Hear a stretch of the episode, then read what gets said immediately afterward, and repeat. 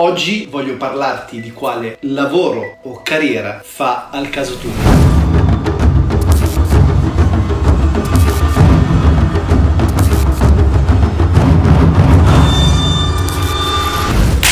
Ciao ragazzi, ciao a tutti, carichissimo anche oggi, nuovissimo video. Bentornati qui sul canale con estrema positività e costruttività. Oggi parliamo di quale lavoro fa per te e valuteremo due profili molto importanti, nomade digitale versus posto fisso. Per chi non dovesse conoscermi, il mio nome è Giuliano Di Paolo, sono un creator professionista e un nomade digitale e in questo canale parliamo di creatività, attitudine, mindset per ottenere ottimizzare il tuo potenziale e realizzare le tue ambizioni. Perché dicevo che la tematica a mio parere è estremamente calda? Perché in passato, se segui il canale lo sai, avevo un posto fisso che ho lasciato ormai un bel po' di tempo fa, mentre da circa due anni e mezzo sono un creator, e nello specifico un filmmaker, un fotografo e mi occupo anche di alcuni business digitali e un nomade digitale. Questo significa che viaggio per il mondo. Però cerchiamo innanzitutto di dare una definizione di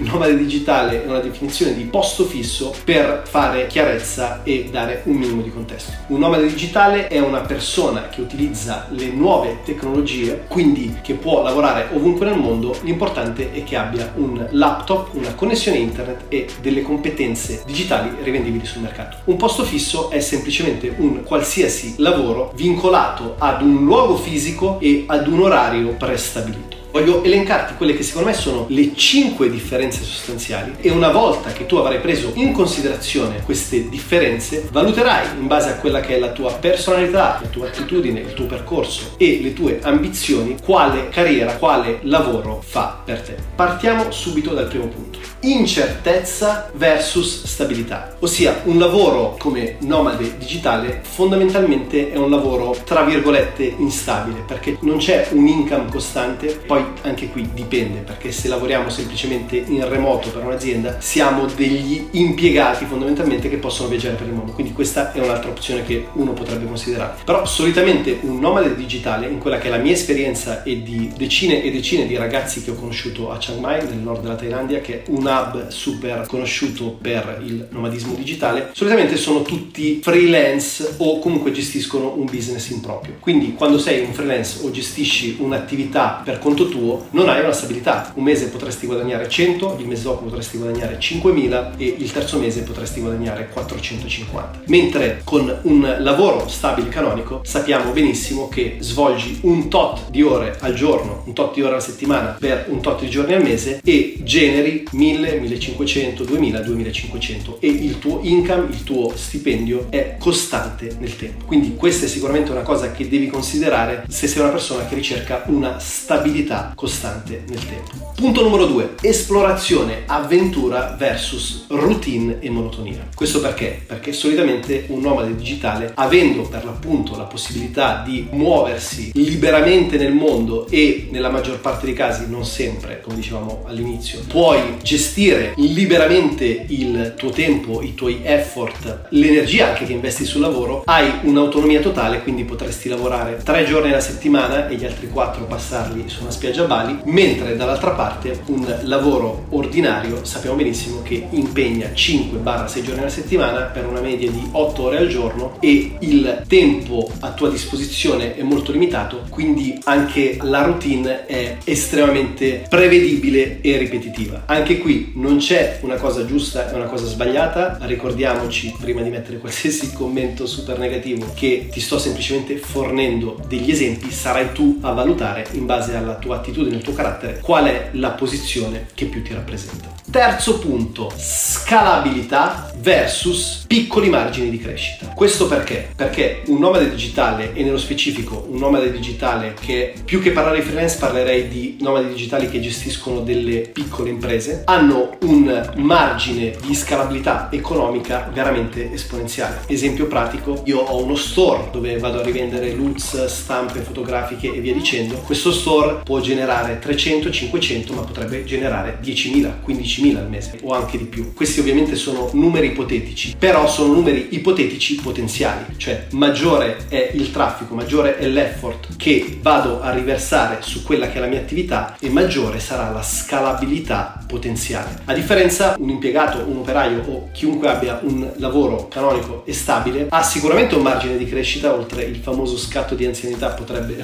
fare carriera all'interno della propria azienda, però solitamente il margine di crescita è limitato. Perché è limitato? Perché tendenzialmente un lavoro tradizionale è comunque improntato su un numero di ore e su un guadagno attivo. Vuol dire che io vado a investire il mio tempo e vado a rivendere il mio tempo, le mie energie, le mie competenze in cambio di uno stipendio, mentre nel caso di un'impresa, l'impresa è, se vogliamo, parzialmente un income passivo, perché una volta che genero un effort iniziale per creare l'indotto, questo indotto può, oltre che scalare, genera monetizzazione costante a prescindere dal tempo che vado ad investirci. Punto numero 4 abitudini, relazioni in costante movimento versus abitudini e relazioni con un riferimento tangibile nel quotidiano. Questo perché? Perché per l'appunto un nomade digitale viaggiando spesso, muovendosi spesso, ha una difficoltà a creare delle routine. Esempio praticissimo, quando prima facevo l'impiegato sapevo che avevo un orario predefinito e in base agli orari potevo gestirmi tranquillamente la mia giornata o le mie settimane quindi sapevo che a tuttora potevo andare in palestra, che la sera potevo uscire con gli amici, che il fine settimana potevo andare a fare il weekend fuori porta e via dicendo. Se sono un nomade digitale questa cosa è un pochettino più complessa, poi dipende anche lì da quale approccio e stile di vita abbiamo come nomadi digitali, perché come nel mio caso del 2020, passando circa un mese e mezzo in Myanmar e sette mesi a Chiang Mai, ovviamente a Chiang Mai avevo creato dei riferimenti, delle abitudini, delle relazioni stabili, ma l'anno precedente che ho fatto la trottola per tutta l'Asia per circa otto mesi, non riuscivo ad avere delle abitudini costanti, quindi anche in termini di fitness, di alimentazioni, di riferimenti, di orari o contesti, era estremamente complicato perché per cinque giorni magari stavo ad Hanoi, poi mi spostavo, andavo a Sapa, poi andavo più giù a Hoi e via dicendo. Quindi diventa molto complesso avere delle routine costanti ed è anche molto complicato avere delle relazioni sociali stabili perché ovviamente ti senti in videochiamata con gli amici ma in realtà non ci vivi insieme, non condividi delle esperienze reali. Quindi questo è un punto estremamente importante che secondo me devi tenere in considerazione. Hai la capacità di convivere con te stesso, di vivere magari anche lunghi momenti di solitudine, hai la capacità di crearti delle routine estemporanee se magari ti muovi ogni settimana, ogni 5 giorni, ogni 15 giorni, piuttosto che hai la necessità di avere orari predefiniti e prestabiliti e avere giornate precostruite dove sai esattamente cosa farai e a quale ora lo farai. È assolutamente importante tenere in considerazione nel caso per l'appunto tu scelga un percorso piuttosto che un altro. Quinto ed ultimo punto, mobilità, viaggio versus staticità. Questo è secondo me il punto clou di questo video, ma in generale del percorso del nomade digitale versus un posto fisso o lavoro canonico. Perché? Perché la figata dell'essere un nomade digitale è che fondamentalmente sei in vacanza tutto l'anno, cioè il concetto è un po' questo qui. Fondamentalmente hai una libertà e un'autonomia assoluta nella gestione di te stesso, delle tue abitudini, delle tue relazioni, del tuo tuo tempo, forse anzi il tempo lo dobbiamo mettere come prima cosa, mentre su un posto fisso dicevamo sei vincolato a un luogo fisico, sei vincolato a degli orari, sei vincolato ad avere tre settimane di ferie all'anno, sei vincolato ad avere una disponibilità di tempo libero esclusivamente legata al weekend, sei vincolato a lavorare magari dalle 9 alle 18 e magari di lavoro effettivo lavori un'ora e 15 minuti perché questo è quello che spesso succede nelle grandi aziende, ok?